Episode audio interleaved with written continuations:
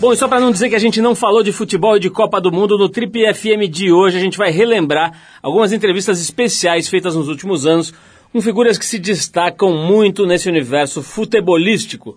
A gente vai ouvir alguns trechos do papo de 2011 com o Lucas, jogador do PSG, que por muito pouco não fez parte desse grupo da seleção brasileira. Né? O Lucas deve ser hoje um cara, um dos caras mais frustrados, essa que é a verdade, assistindo aos jogos da seleção. Né? Nessa época da, da, da entrevista aqui em 2011, ele estava no auge, aí bombado e com todas as credenciais para estar tá na Copa, infelizmente para ele, por várias razões, acabou não indo. A gente vai ouvir um pouco dessa conversa de 2011 com o jogador Lucas, ex-São Paulo, atualmente no PSG, jogando lá na Europa. E vamos relembrar também a conversa de 2012 com o Milton Leite, o Milton, que beleza, Leite, um dos mais competentes e queridos narradores esportivos da atualidade, que está no mandando bala aí na transmissão dos Jogos da Copa. E a gente vai ouvir um pouquinho do papo com ele feito aqui em 2012. Também a gente vai resgatar a entrevista feita em 2008 com um dos mais interessantes e talentosos jogadores brasileiros de todos os tempos. Estamos falando de ninguém menos do que o Dr. Sócrates, que na certidão de nascimento consta como Sócrates Brasileiro Sampaio de Souza Vieira de Oliveira, o Magrão, jogador que infelizmente nos deixou em 2011 a gente fez essa entrevista aqui em 2008. 2011, infelizmente, o Sócrates faleceu. Mas a gente vai relembrar esse gênio do futebol. Um cara que, além de jogar muito, pensava com clareza e originalidade. O Triple FM de hoje é especial futebol. Copa do Mundo, vale a pena ficar ligado para ouvir gente pensando sobre esse esporte apaixonante. E para abrir o Triple FM especial sobre futebol, a gente vai de Jorge Benjor e Ponta de Lança Africano, a faixa que abre o disco África Brasil, que é de 1976, do Jorge Benjó, que naquela época ainda era Jorge Ben. Não é muito original, mas é certamente um clássico quando se pensa em futebol. A gente vai de música então com Jorge Benjó e aí volta com o eterno Dr. Sócrates, uma cabeça pensante do futebol brasileiro, que infelizmente faleceu em 2011 mas está muito vivo aí no seu, na sua forma de olhar para o futebol cada vez mais contemporânea. Esse é o Trip FM, vamos de Jorge Benjó.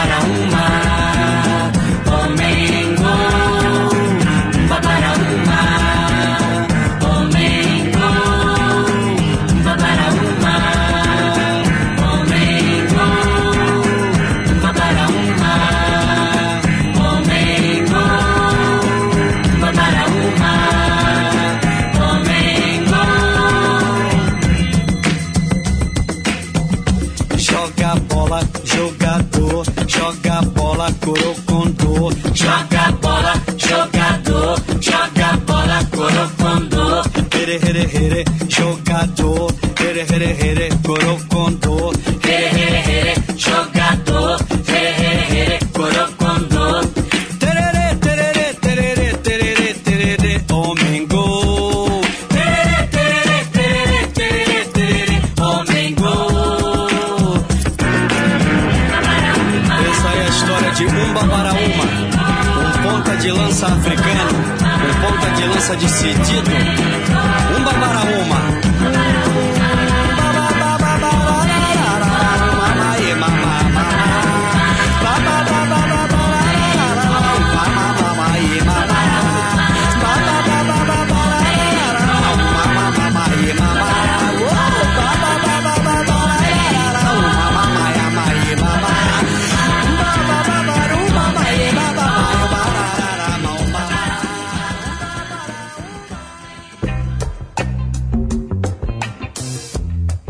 Estamos de volta com o Trip FM e hoje, como a gente anunciou no início do programa, a gente está fazendo um especial Copa do Mundo, um especial futebol, trazendo aqui alguns trechos de entrevistas importantes que a gente fez com figuras de relevo no universo do futebol nacional.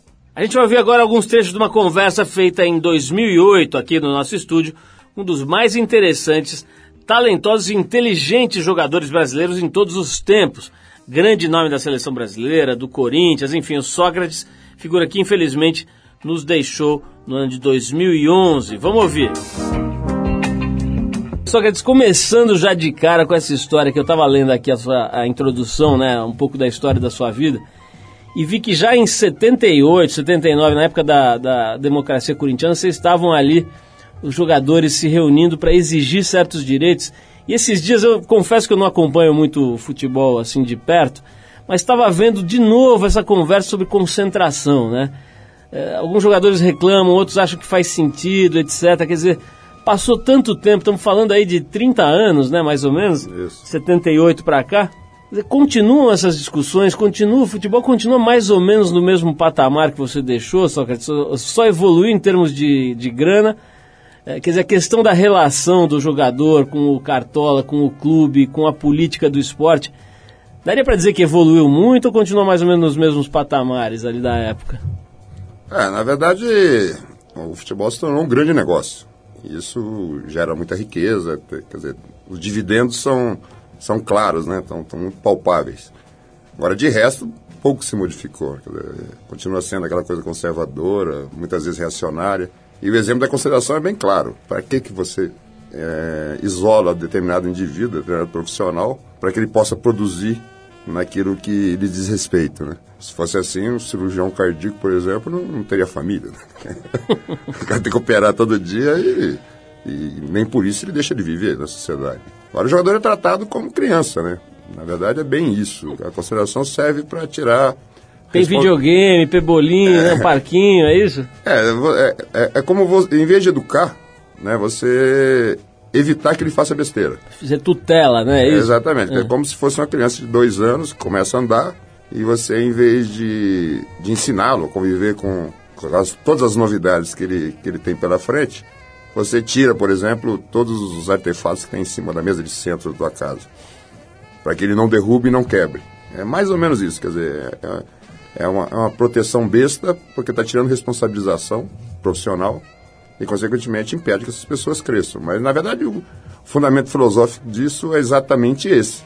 Quer dizer, se o artista do futebol soubesse a força que tem, a força política, já que ele tem poder econômico, tem poder social, se ele soubesse a importância política dele, obviamente que as coisas não seriam da, da forma como, como, até hoje são. Só que eles têm uma, um outro aspecto que talvez esse sim tenha evoluído bastante, que é a, a preparação física. Né? Hoje você vê os atletas do futebol tendo realmente uma um acompanhamento de fisiologistas, de, de médicos, de psicólogos, inclusive. Quer dizer, o cara é realmente preparado no limite. E fisicamente, aparentemente, pelo menos de novo, assim, um pouco que eu acompanho que eu é, presto atenção no assunto, vejo que eles estão também com condicionamento de ponta. Né? Os grandes atletas do futebol hoje são atletas de, de elite, aí, do ponto de vista de condicionamento cardiovascular, aeróbio, etc. Na sua época isso era diferente. Você especialmente meio que tinha uma característica de assumir que não era um cara de performance atlética, apesar de ter conseguido condição para disputar a Copa do Mundo, enfim, tinha um, condicionamento atlético importante. Você era um cara que, que nunca se caracterizou por esse aspecto, né? É, é, isso não era o seu ponto forte, digamos assim, salvo engano. É, como é que é? Quer dizer, um cara hoje, como, com as suas características, que era um cara absolutamente genial tecnicamente, mas que não era um, um atleta de ponta, teria espaço hoje no futebol que é jogado hoje, na, na, na competição de hoje em dia aí de mercado, do mercado de futebol atual? É, essa questão é muito importante discutir, porque, sem dúvida alguma, a evolução física dos atletas, não só do futebol, mas atletas de forma geral, nos últimos, nos últimas, nas últimas décadas foi impressionante. Quer dizer, na verdade, é, inclusive essa é a minha área de atuação, sou médico esportivo também, fundamentalmente fisiologia. Analisando o futebol, para termos uma ideia, em 1970, um jogador de futebol corria 4 km por jogo. Hoje ele corre, em média, 10. Quer dizer, duas vezes e meia a capacidade que tínhamos em 70. E isso torna o jogo absolutamente diferente, que nada de resto se modificou. O tamanho do gramado, as estruturas que são oferecidas para que o atleta desenvolva o seu talento são as mesmas de, de sempre. Então hoje nós temos um jogo muito mais feio, na minha concepção, muito mais feio, exatamente por isso, porque o futebol não se adaptou à evolução física. Quase todos os outros esportes modificaram-se em função disso. Quer dizer, vamos imaginar um, um atletismo, uma corrida de 100 metros. Não dá para fazer mais controle manual né, do tempo. Óbvio que não dá, porque agora é milésimo Frações. de segundo uhum. para se definir um vencedor. O vôlei, por exemplo, alterou a altura da rede, porque hoje não tem mais jogador baixinho. E o futebol não mexeu em nada. Inclusive a minha tese de, de mestrado, se ela sair um dia, é exatamente sobre esse assunto. Quer dizer, a hipótese que eu desenvolvi foi o seguinte: se nós tirarmos dois jogadores dos 11 que temos hoje, teríamos muito mais espaços. Quer dizer, resgataríamos, na verdade, os espaços que tínhamos em 1970. Para que o talento fosse predominante nesse tipo de esporte. Hoje não, hoje é muito mais contato físico, você vê um jogo muito mais interrompido, porque o tempo todo as pessoas estão trombando. É um jogo mais feio, porque não, não, não existe habilidade suficiente na maior parte dos atletas, e quando tem, ele não tem tempo para pensar, para criar. Então, se, se um dia eu desenvolver essa tese, eu espero, eu espero comprovar que, que a gente pode resgatar a beleza, a criatividade, né, a técnica, sem, sem exigir mais fisicamente dos atletas. Esse é o Trip FM hoje numa versão especial futebol barra Copa do Mundo. Vamos ouvir uma música agora do 10cc, a faixa é Dreadlock Holiday, música do disco Bloody Tourists, de 1978, que a gente dedica a todos os nossos queridos estrangeiros que estão aqui no Brasil por conta da Copa do Mundo. Bloody Tourists, a gente vai de música então com 10cc e na volta a gente traz Milton, que beleza, Leite, um dos grandes narradores, comentaristas, narradores na verdade, né, do futebol nacional. Vamos ouvir aqui Milton Leite e sua visão sobre o esporte bretão no Triple FM logo depois desse som do 10cc.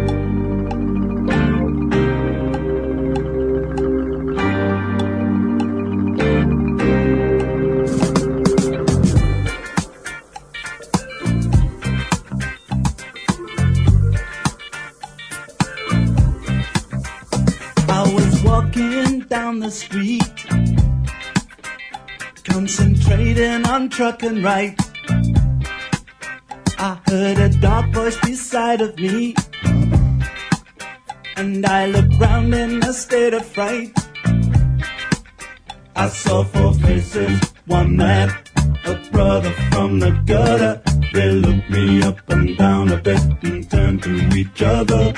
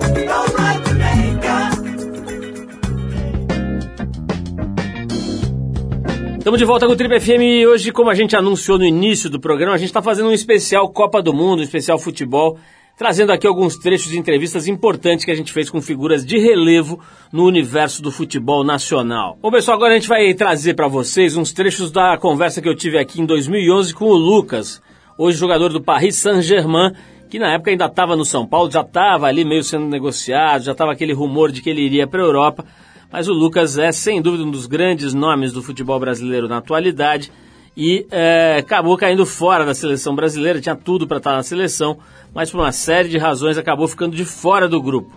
O Lucas, como eu disse, na época ainda estava no São Paulo, estava decolando na carreira, começando a ficar famoso, hoje ele é super conhecido, e falou um pouco sobre, a- sobre isso com a gente aqui, uma conversa bem legal, bem gostosa com o Lucas, jogador profissional de futebol, esse papo é de 2011, vamos ouvir. Cara, eu assisti outro dia um documentário sobre essas peneiras, né, de futebol e tal. E é um negócio impressionante, né? A impressão que dá pro leigo é que chega lá 500 caras muito bons e os caras pegam um ou dois às vezes, né? Um negócio dificílimo, né? Tem até já, já teve filmes de, de cinema, de longa-metragem sobre esse assunto. Você chegou a passar por esse tipo de teste ou nas escolinhas nego já viu que você tinha um dom ali, já você já seguiu carreira? Olha, eu nunca passei por, por teste não, né?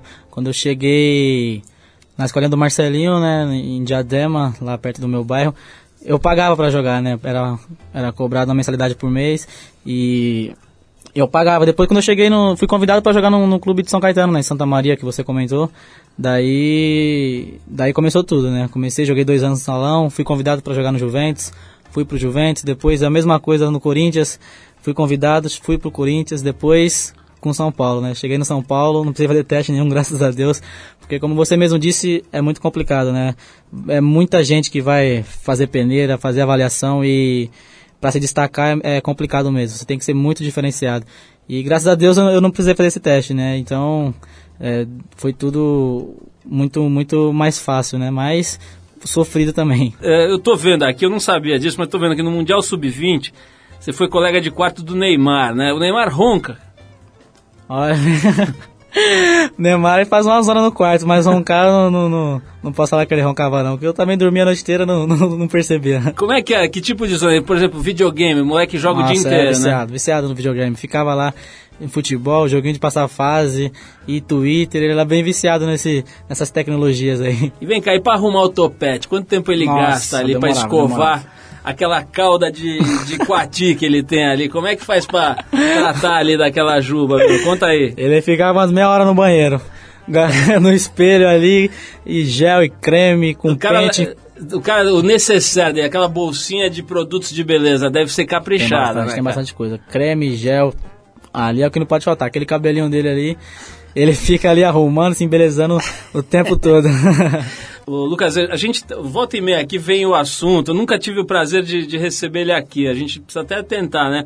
Mas fala-se muito no Rogério Senna, é uma figura que é um grande ídolo aí da, da torcida do, do São Paulo, da, do, do brasileira em geral, né? As pessoas respeitam e tal. Mas é um cara polêmico. Até outro dia teve lá um negócio de um vídeo que gravaram do, do jornalista falando que ele era chato numa, num momento ali de off e tal. Como é que é a tua relação com essa figura já legendária, né, emblemática do futebol brasileiro, que é esse goleiro, o Rogério Ceni. Ele é uma espécie de mentor, de, de referência para você ou não? Com certeza, eu tenho ele como o maior exemplo para mim, né?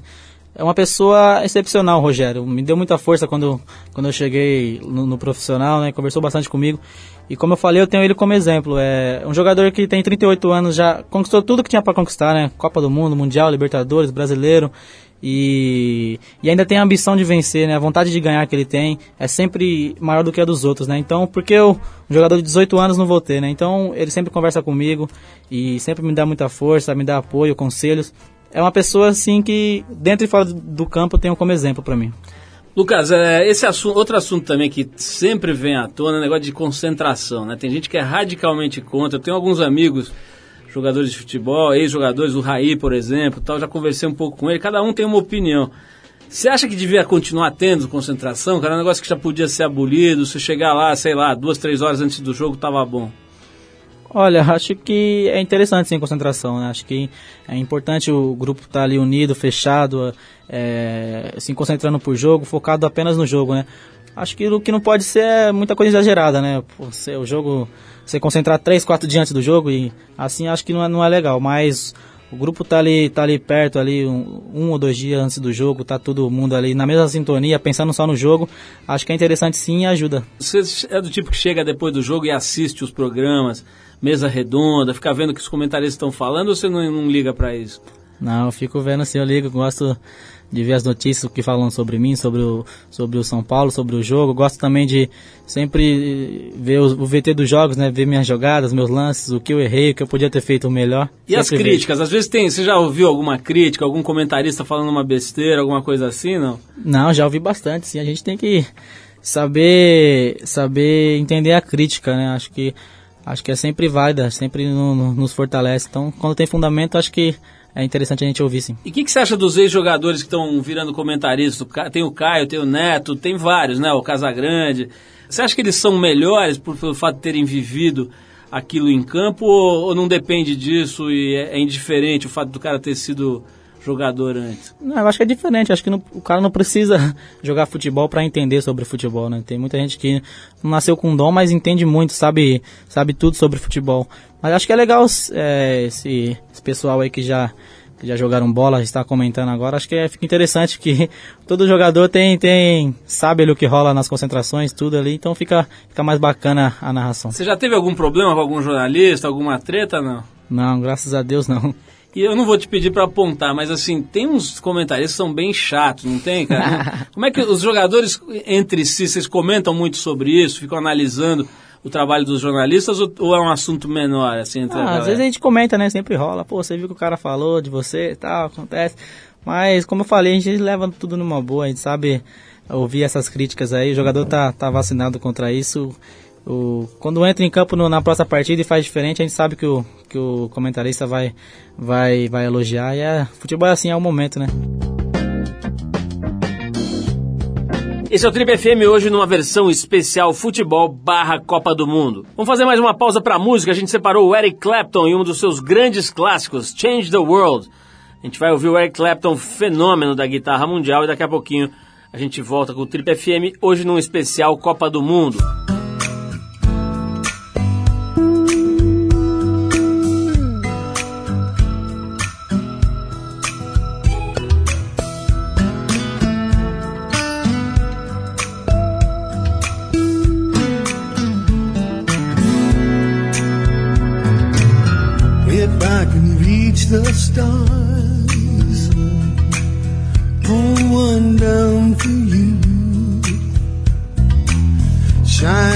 On my heart,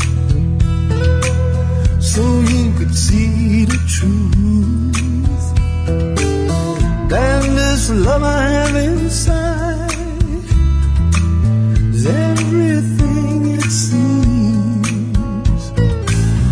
But for now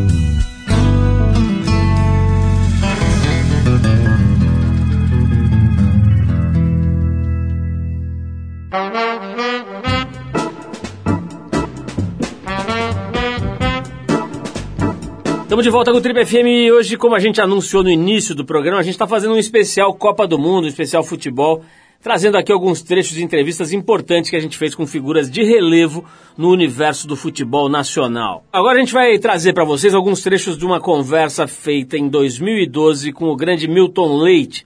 Milton que tem vários bordões muito conhecidos pelos amantes do futebol. Que beleza, talvez seja um dos mais conhecidos, né, que ele geralmente usa em tom de ironia, ali meio sacaneando, quando tem aquela jogada totalmente sem sentido, sem noção. Ele manda aquele que beleza, é o Milton Leite, um dos mais competentes e queridos narradores esportivos da atualidade, está trabalhando que nem louco agora na Copa do Mundo. E a gente traz para vocês trechos interessantes dessa conversa de 2012. Vamos lá. Milton, esse negócio dos bordões, cara, eu, eu tava te contando, né? Eu- alguém, a, a secretária me chamou ali e falou, olha, o Milton Leite chegou, eu ouvi já uns cinco, que beleza, em volta de mim. Isso deve te perseguir na padaria, na farmácia, é assim, cara? É assim, é um pouco assim, mas eu acho divertido, né? Porque é sinal que as pessoas acompanham, as pessoas gostam, enfim, as pessoas se divertem, sobretudo, com, com esse tipo de coisa, né? Então, todo mundo que me identifica, me reconhece de alguma forma, a primeira coisa que fala, ó, que beleza ali.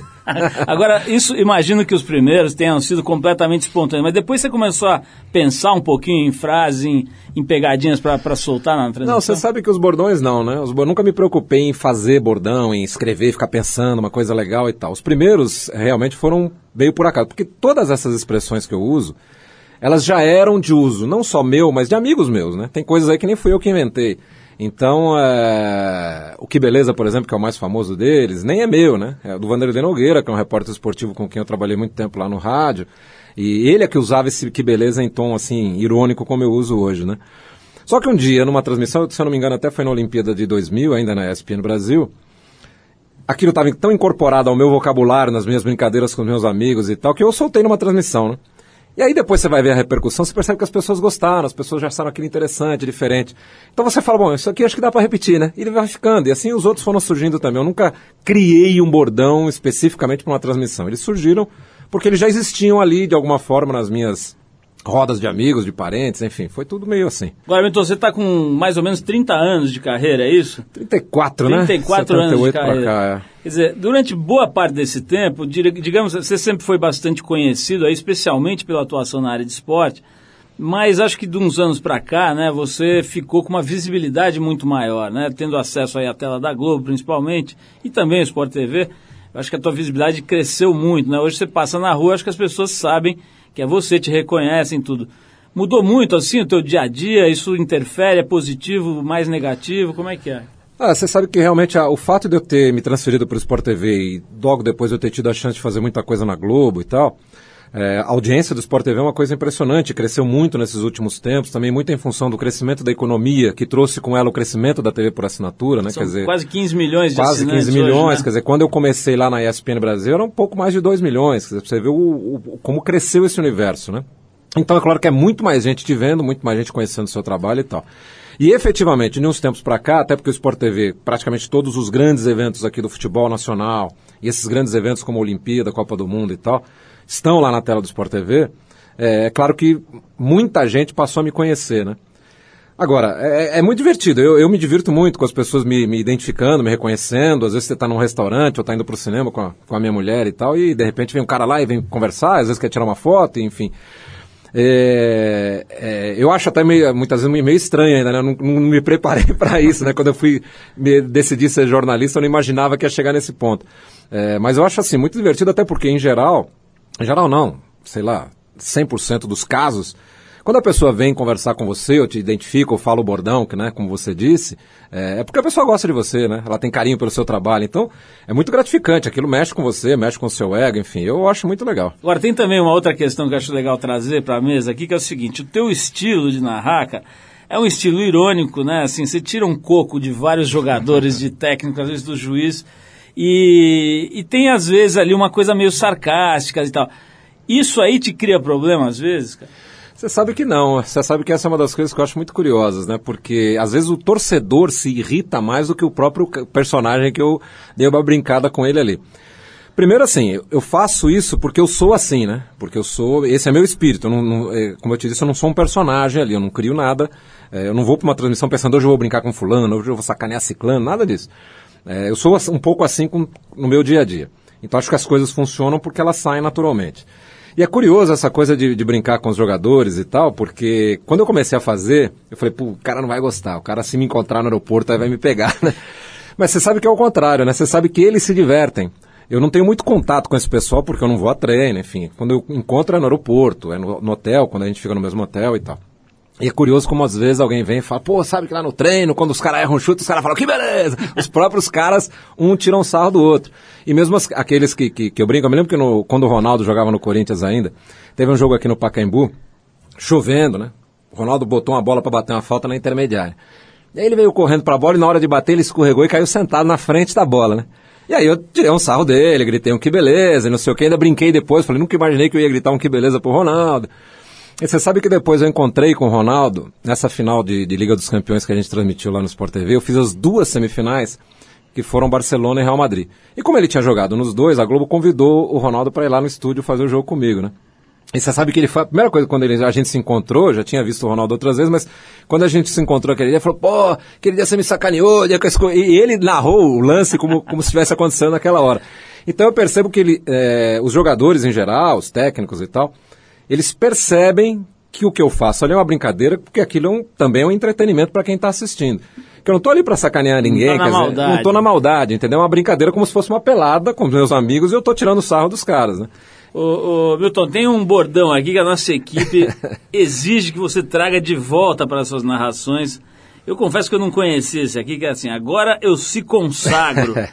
Tem, um, tem uma, uma galera aqui fazendo uma campanha para voltar. Você parou de falar isso? Teve algum pedido, por, por ser uma brincadeira com o idioma e É, tal, teve é. alguma, um pedido para não fazer mais? Como é que é? Você sabe que é, é curioso, eu tenho até usado de vez em quando, ele não usa, não uso tanto como antigamente, mas eu, eu, eu ressuscitei ele recentemente. Mas o que aconteceu é assim, em determinado momento da minha carreira, quando eu, eu usava muito esse, esse bordão, porque essa é uma situação assim, o cara tá cara a cara com o gol, aí a frase que eu solto é a seguinte, aí ele pensou, e essa frase, agora eu se consagro, é o cara pensando, Tá né? agora eu aspas. se consagro, tá entre aspas. Aí um dia, numa emissora, o diretor chegou pra mim e falou: Olha, ontem eu tava ouvindo com meu filho, você tava fazendo a transmissão, aí você falou aquele negócio, agora eu se consagro e não sei o quê. E meu filho olhou pra mim e falou: Pai, não tá errado falar assim. Aí esse diretor virou pra mim e falou: "Ó, Não estou te proibindo de falar, não, você que tem que decidir. Agora, pensa um pouquinho se você não está criando uma má influência para essa garotada que está aprendendo o português agora, né? Aquilo ficou me martelando e tal. E acho até, eu acabei me reprimindo, acabei meio que abandonando mesmo, agora eu se consagro, né? Mas aí, recentemente, a- muita gente falava comigo, pô, mas aquele era genial, o cara cara a cara com gol, e agora eu se consagro. Aí eu comecei a usar de novo, só que agora eu estou fazendo um, faço um adendo, né? Quando eu uso essa expressão, eu faço assim logo depois. O Ministério da Educação adverte. A frase agora eu se consagro tem um grave erro de português, então não repita em casa, não repita na escola. Mas ele já foi ressuscitado.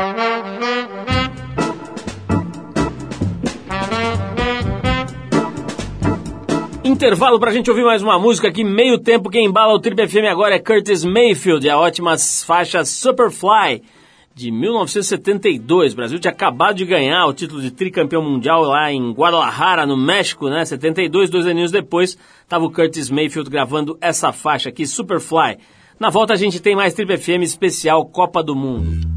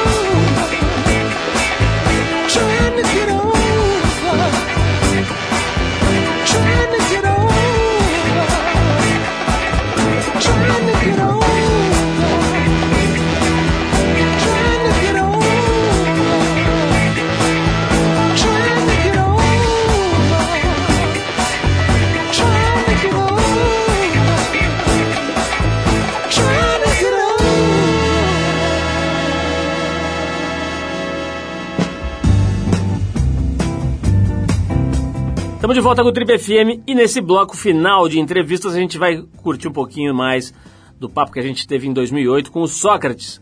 Sem dúvida nenhuma, um dos maiores ídolos do futebol brasileiro de todos os tempos. Né? O cara tinha um pensamento muito à frente da média e isso ficava claro em qualquer conversa com o Sócrates, seja na época em que ele jogava, na época da democracia corintiana, seja agora, mais recentemente, no final da vida dele. Nesse trecho da, da conversa com o Sócrates, ele fala inclusive qual era a visão dele lá em 2008 sobre a Copa do Mundo que a gente está vivendo agora em 2014. Vale a pena ouvir. Ô Sócrates, eu estava falando antes da gente tocar pitches aqui sobre sexo. Na sexualidade e futebol são dois assuntos meio, meio tabu, meio polêmicos, né? O pessoal é um ambiente no fim bem machista, né? Bem conservador, como você mesmo disse. Como é que é, Sócrates? O ambiente do futebol continua sendo um tabu, quer dizer, o sujeito que eventualmente for gay não pode assumir, sob pena de ser execrado, de ser é, é, praticamente expelido dessa atividade. Como é que é a tua análise? Você é um cara que sempre teve uma cabeça progressista aí, olhou para as coisas de forma arejada. O que, que acontece com a sexualidade e o futebol? O que está pegando ali? É, eu acho que mudou muito, né? Se for na- comparar com o período que eu estive no- nesse mundo, é, hoje está mais aberto, claro. As liberdades são muito maiores hoje. O, o entendimento da sociedade sobre comportamentos, todas as formas de expressão, é muito maior, quer dizer, muito mais, muito mais respeitoso, né? Defendendo a individualidade das pessoas, as, as opções que elas fazem. Mas esse mundo do futebol é extremamente machista. Sempre foi, hoje talvez um pouco menos, mas continua sendo. Quer dizer, é aquela coisa de, pelo menos no Brasil, aquela coisa de esporte para homem, né? até o, o futebol feminino no Brasil não anda, que é- hoje o maior jogador do Brasil é mulher, é a Marta. Ela joga muito mais bola do que qualquer homem. Claro que respeitando-se as limitações físicas entre os dois sexos. Um indivíduo que tem uma opção sexual diferente daquela que é esperada pelo mundo do futebol, ele vai sofrer repressão, sem dúvida. Provavelmente vai ser eliminado do meio. E isso tem mil análises possíveis. Né? E, e a mais interessante, talvez aquela que é mais palpável, é que existe muito medo nesse mundo. Né? Quer dizer, nós estávamos falando de concentração, que é mais ou menos o mesmo processo. Quer dizer, é muito medo de que as coisas se tornem incontroláveis.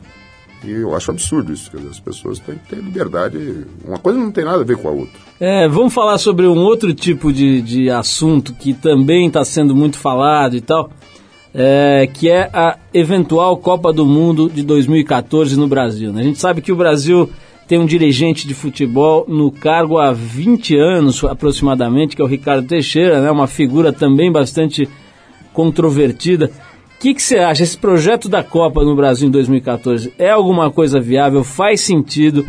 É um absurdo total? Qual é a sua opinião sobre esse projeto Copa 2014 no Brasil? Não, o, o evento é interessantérrimo. Vamos, vamos falar do ideal. Né? Vão ter 10, 12 sedes no país. É, as exigências para execução desse, desse produto, né? dessa Copa do Mundo, são extremamente agressivas. Quer dizer, você tem que mudar muita coisa. Tem que oferecer transporte de boa qualidade, tem que oferecer é, acomodações adequadas. Quer dizer, a- a- a- teoricamente você vai ter grandes transformações em grandes centros urbanos do país. Quer dizer, isso deve deixar, ou deveria deixar, um grande legado para cada cidade. O grande problema é quem vai estar à frente disso. Quem vai administrar essa montanha de recursos. Quer dizer, um país que tem o histórico que tem o nosso. E acabamos de ter um exemplo claro, Pan, né? o Pan-Americano. Quer dizer, um orçamento de 400 milhões foi para 4 bilhões. Isso não é erro, isso é má fé. Má fé. E quem, quem bancou tudo isso fomos nós, nós brasileiros, com dinheiro público. Isso fatalmente vai acontecer na Copa do Mundo. Não há dúvida disso. Ô, só que estamos falando da malversação do erário público aqui, quero saber, ainda sobre dinheiro, esses garotos de 12, 13 anos que a gente vê às vezes na televisão já com empresários e contratos no exterior, tem nego na escolinha já com olheiro na, na grade ali e com contratinho na mão, né? Isso daria para ser diferente? Deveria ser diferente? Ou você acha que não tem jeito, o negócio já virou um show business mesmo e, e, e é inevitável? Qual é a tua opinião sobre essas crianças, né, esses garotos aí, pré-adolescentes, já tendo Certo. compromissos e contratos e tudo mais? É, o, o- grande problema, quer dizer, esse, esse é um contexto, em primeiro lugar, que é absurdo.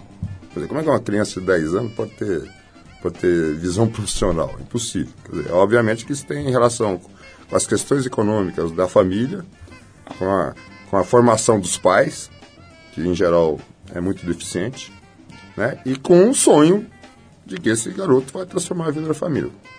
Agora, o futuro é que é preocupante. Quer dizer, nem todos esses moleques viram alguma coisa. Mas esses moleques, desde cedo, são estimulados a não estudar. Então, na- no fundo, na verdade, nós estamos construindo gerações marginais a cada 10 anos, relacionadas com, com o futebol, que é o esporte mais popular do país. E aproveitando esse, essa, essa discussão, uma das coisas que eu tenho lutado muito era que a estrutura legal brasileira exigisse dos jogadores profissionais, seja de futebol, basquete, mas os outros esportes têm menos problemas nessa área porque são o- os atletas já são de uma origem diferente. O futebol não, o esporte, o nascedouro dele é bem, bem popular, bem de situações econômicas bem fragilizadas. Que os atletas profissionais tivessem um mínimo, a exigência de ter um mínimo de formação educacional. Quer dizer, o cara daqui 10 anos, se ele quiser ser jogador de futebol profissional, que ele tenha o, o nível médio de formação. Pelo menos ele vai ter a base. Se ele não virar jogador de futebol, pô, dali para entrar na universidade é um pulo. Dali para entrar no curso profissionalizante é um pulo. Agora, o cara que nunca estudou, que, é analfabeto, ele vai ser o quê? Se não for jogador de futebol. Só que me fala uma coisa, um aspecto que eu acho que é interessante, você como médico e especializado em fisiologia do esporte, como é que é para um atleta, quer dizer, do nível que você chegou, né, de, de ser um dos atletas mais conhecidos do mundo, disputar a Copa do Mundo tal, quando para, o negócio deve ser sério, né? Como é que é o aspecto físico e psicológico? Você já parou faz muito tempo, né? Mas como é que é o aspecto físico e psicológico? O cara se bobear, entra numa depressão, numa, numa sensação de decadência. Como é que foi no seu caso? Como é que você acha que as pessoas lidam com isso, né? Uma carreira que de repente tem um dia para acabar. É, o problema é sério. É sério mesmo. Porque a frase que eu uso sempre é o seguinte: já é extremamente traumático você ficar desempregado. Você imagina se deixar de ter profissão. Quer dizer, perspectiva zero. Se você não estiver preparado para outro tipo de atividade profissional, você fica isolado da sociedade. E não adianta ter trilhões de, de, dólares no bolso, não. Se você não for agente da sociedade, você se sente excluído dela. Por mais dinheiro que você tenha. Não é o dinheiro que mede isso. É a tua produtividade em relação à sociedade. Quer dizer, como é que você troca a tua competência com outras pessoas. No meu caso foi bastante diferente, mas mesmo assim foi muito difícil. Primeiro que eu me formei antes. Fiz questão de terminar meu curso médico para depois apostar em uma carreira esportiva. Segundo que quando eu decidi parar de, de jogar, no dia seguinte eu estava no hospital para voltar a estudar. Me atualizar, tal, porque eu fiquei 10 anos fora. Mesmo assim, todo, todo o contexto externo é difícil de você administrar. Primeiro que muda a tua vida totalmente, quer dizer, a tua rotina deixa de existir. Você vai criar uma nova rotina, quer dizer, a sua relação com o mundo, quer dizer, as suas responsabilidades. E o cara sai de uma, de uma atividade, vamos analisar um cara que foi muito bem sucedido, em que ele aí foi rei. O cara que foi rei, como é que começa com, como plebeu lá embaixo? É difícil, é muito difícil o cara entender, em primeiro lugar, aceitar e lutar. Bom, pessoal, esse foi o especial Copa do Mundo aqui no Triple FM. A gente encerra essa parte de entrevistas do programa com a banda Portugal The Man e a faixa Modern Jesus do disco Evil Friends, lançado agora no ano passado, em 2013. Vamos de música a gente já volta.